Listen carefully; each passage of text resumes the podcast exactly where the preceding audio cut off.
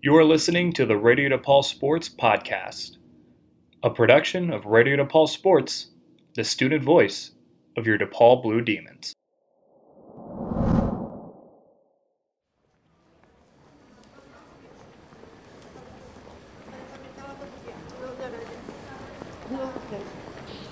If you walk down the streets of Chicago sometime on a summer evening and you happen to pass by a park, there's a good chance you'll hear the metal ping sound of a bat hitting a ball. And if you hear this and look over, you'll probably notice people playing softball with something that looks more like a cantaloupe than an actual ball.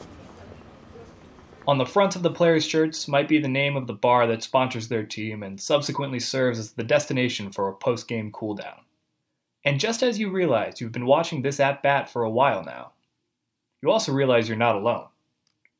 A small crowd gazes on at who appear to be just your average everyday residents. Obviously, some of them are friends and family, but still, there's a lot of people who just stop by to watch. There's something gravitational about it. The game you're watching is 16 inch softball, and the crowd you see gather around it isn't really a rare thing to experience in Chicago a city generally regarded as the place for 16 inch softball. And I know you may be thinking to yourself, I feel like that's an odd sentence to use and emphasize the in. Normally, we reserve that for things like the place for jazz music or the place for lobster. But trust me, while 16 inch softball is a great thing to get together and do with your friends on a weeknight, there's a whole world of the sport beyond that, with former MLB players, national tournaments, and a full on Hall of Fame. That I bet you didn't know.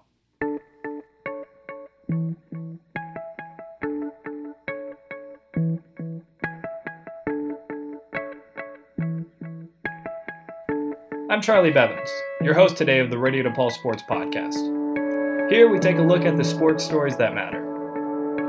Alright, I can't say all of them will, but you'll still have a good time. At the end of each episode, I hope you'll be able to say that you learned a new story Plus, I essentially have free reign on this, so I hope what I find interesting, you also find interesting. If you made it this far, though, I'd say we're on the right track. Today, as you may have guessed, I want to tell you about 16 inch softball, its origins, how it evolved, and what it is now. Now, normally I'd tell you what my relationship is to 16 inch softball, but I've left out a fairly crucial detail about my association with it. I am not good at it. Like, actively bad. I am a detriment to any lineup I'm placed in. I swing and miss at everything, and I insist on playing first base. That last part doesn't have much to do with talent, but for some reason I felt you should know that that's the kind of player and person I am. But someone who is good at this and has played it for a long time is Oleg Kupperman. Back when we were in college, I mean, this had to be in the early 90s. I remember we had a, like this intramural 12 inch team, but I think it was the next year, maybe like anyway. But then we also played 16 inch softball, and I'm like, this is awesome because I'm so not an athlete, right? I'm like five foot four, and so I'm like, this is great. Like we'll play softball. That first team that we were on, uh, we played. We weren't really sure how the Park District leagues were um, were configured. Uh, we got the team together and we, we signed up to play at Hamlin Park, and we played in a league that was way we were we were out, way out of this league. Like we they were we we did not. So we went. I remember the first three years, ten games uh, a year, 10, 10 games a season. First years, we went two and twenty eight. Uh, we lost twenty seven games by um, by slaughter, and uh, like literally didn't play more than five innings. And but we won two games, and I think I want to say it was in our second year, and we won we won two games in a row, and it was like the greatest thing ever. Oleg's experience in 16 inch is probably the one you're most familiar with.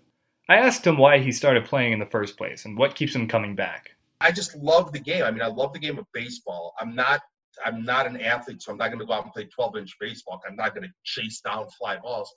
And with 16 softball, I find for for people like me or even better athletes, it's closer to baseball to me than than 16 inch softball is, or or I'm sorry, than 12 inch softball is. Just because it's like you know the, the, the bases aren't as far away. It's a little bit easier. Like it just it, it, i don't know. It just it's a nice game. And and it's and it really feels like playing ball. The rules which we took a while to get to are simple and similar to baseball with some exceptions there are seven innings of play three outfielders and a pitcher but there is an extra infielder The ball is lobbed underhand from the pitcher to the catcher, the batter cannot bunt, and the runner cannot steal. Also, there are four pitch counts. And there's another twist to this game no gloves. You gotta play barehand. There was one time I, I was pitching. I, I was a pitcher like later on, and I was pitching. I don't remember which finger it was. I think it was this one. So I'm, I'm pitching the ball, and it comes back, and it's a one hopper and I field it, and I you kind of take your eye off the ball right away just to make sure you know where first base is. And I took my eye off the ball, and I hit my finger, and I sort of you grab the ball, and then you're like, oh, well, that hurts. And then you're like, you know, time out, and you know, I'm standing on the mound right in the center of the infield. Nobody really can see my finger, but I'm standing there. And uh, I call I like the third baseman who's like who put the team together at the time. So he comes over to me and I just show my finger and it's like and and and the top two knuckles of my finger, like the above the bottom knuckle, are like over and it's down. So now we know what 16 inch softball is, right?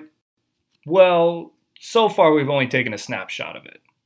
To get the whole picture, we need to go back all the way to 1887 at the Farragut Boat Club in Chicago. It was there that Yale and Harvard alumni wrapped up two boxing gloves into a ball and used a broomstick as a bat, and thus softball was basically invented. Now, I can tell you the rest of this story, but I think you'd be better served to hear it from Ron Kubicki, the president of the 16 inch Softball Hall of Fame. Early 1900s, and then that ball was about 17 to 18 inches. And in 1925, the actual 16 inch dimension softball came into to being.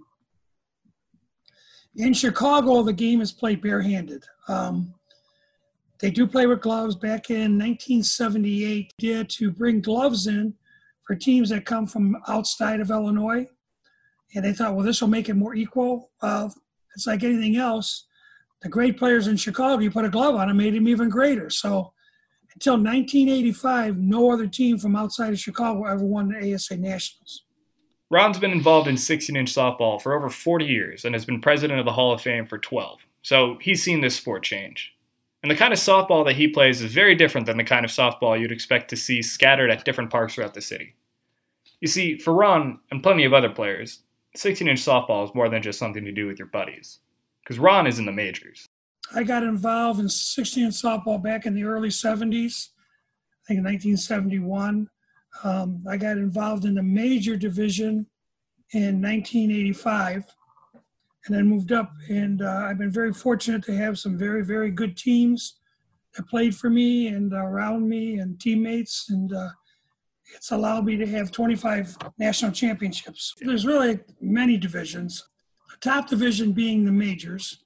It's a lot like Major League Baseball. You got the majors, and then you have the AAA and AA. It's kind of like the same way in softball, because right under the majors is a A division, and then they go down to uh, recreational and industrial, um, and the players change from each division. Uh, when you get to the major level, you know, you'll see a lot of people sometimes they'll get broken fingers or jam fingers, but you don't see that at the major level. These guys are the best of the best. They are uh, in a class all by themselves, really.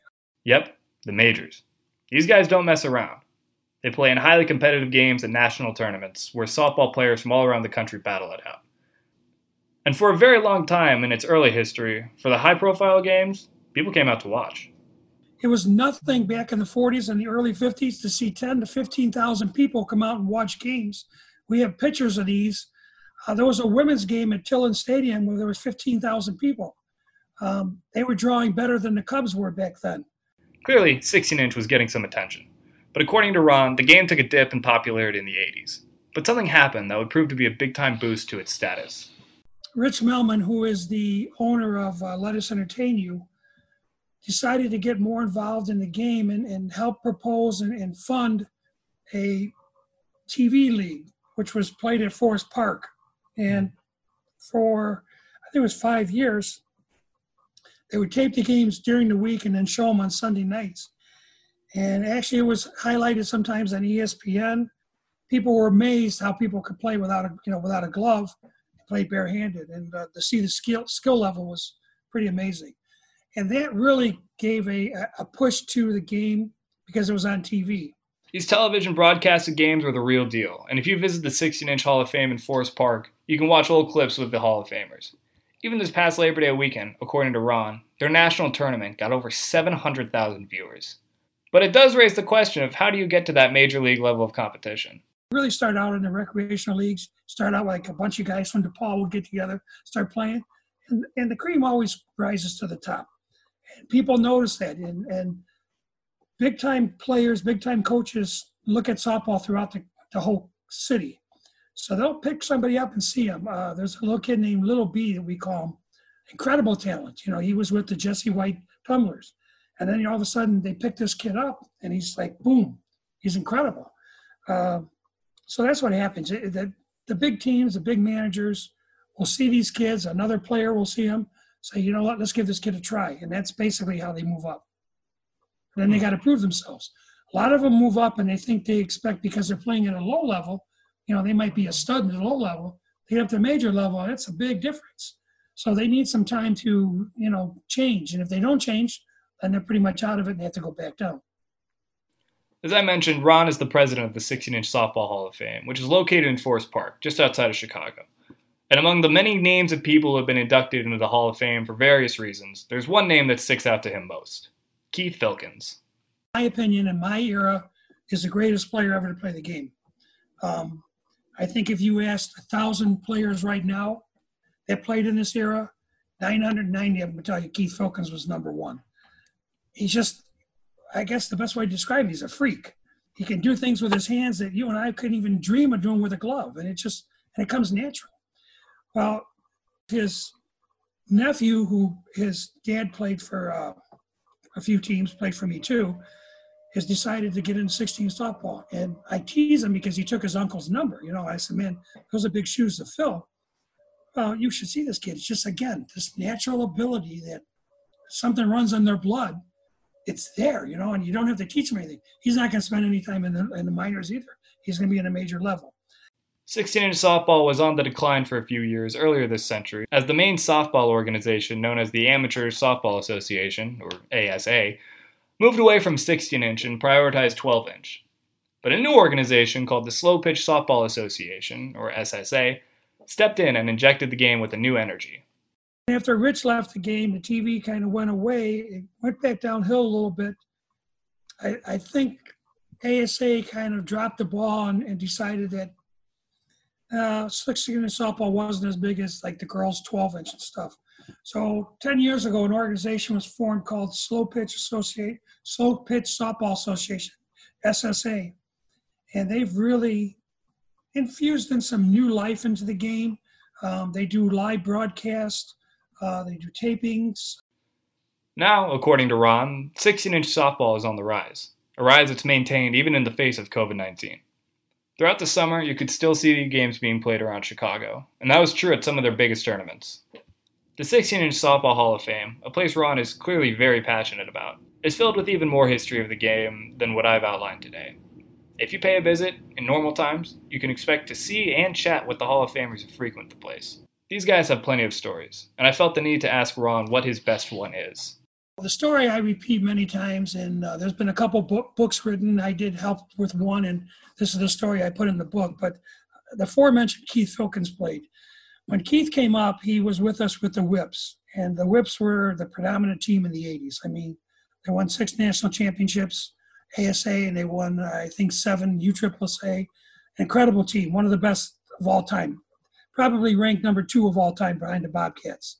So they bring this kid up, and we used to call him Pin because he was a space cadet. He's a great guy. He's my neighbor, actually, he lives next to me. Back when I live in Chicago, and uh, but talent-wise, hands down, just an incredible player. So before a game, we would always do warm-ups. we were out in Harvey, uh, Lou Boudreau, I believe it was, or was it by Thornton, Thornton High School and we're goofing around and playing and starting to warm up. And uh, the manager of the team at the time was Jim Lang, a Hall of Famer. Um, Jimmy was a very muscular, strong guy. He was a concrete man, owned his own company, and believe me, he could hold his own no matter what he did. So we used to call Keith Pin, and um, everybody would razz him. So Jimmy goes, you know, starts hitting some balls, and Pin would go, or Keith would went to Jimmy and says, Jimmy, see if you get a ball by me. So he goes out by shortstop, and Jimmy picks up a bat and ball and hits a line drive. I mean, a hard line drive. And Keith reaches out with one hand, grabs the ball with one hand, doesn't throw it back. And he used to call him the old man because Keith was 19 at the time and Jimmy was probably 38. To Keith, that was an old man, you know, double his age. He says, Oh man, I'll give you a second chance. Well, everybody's expecting now, the whole team is starting to gather to watch this. Everybody's expecting him to throw the ball back. Well, he doesn't throw the ball back, he holds it. So Jimmy hits a one hopper, a hard one hopper to his left. He grabs that ball with one hand. So he's holding a ball in his left hand and in his right hand. He says, Oh man, I'm going to give you one more chance to get the ball by me. Jimmy hits a line drive. Keith jumps up and catches it in his knees. That Oh. one ball got by him. All of us were there, It said it's the greatest thing we ever saw. We're looking at him, and now again, this is the rookie, so you can't pat him on the back, but we're like, our jaws dropped. Like the third one, you or I probably would never even attempt, anyways.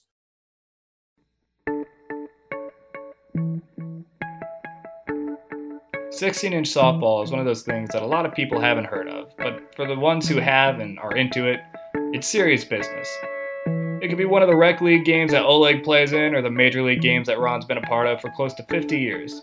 Ultimately, it's a sport that's weaved its way into the fabric of much of Chicago during the summer, but carries an importance beyond the scope of the city.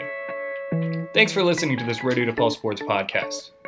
Be sure to follow us on Twitter at RDP Sports and tune into our live programming at www.radiodepaulsports.com or the Radio DePaul app. I've been your host, Charlie Bevins. I'll see you next time.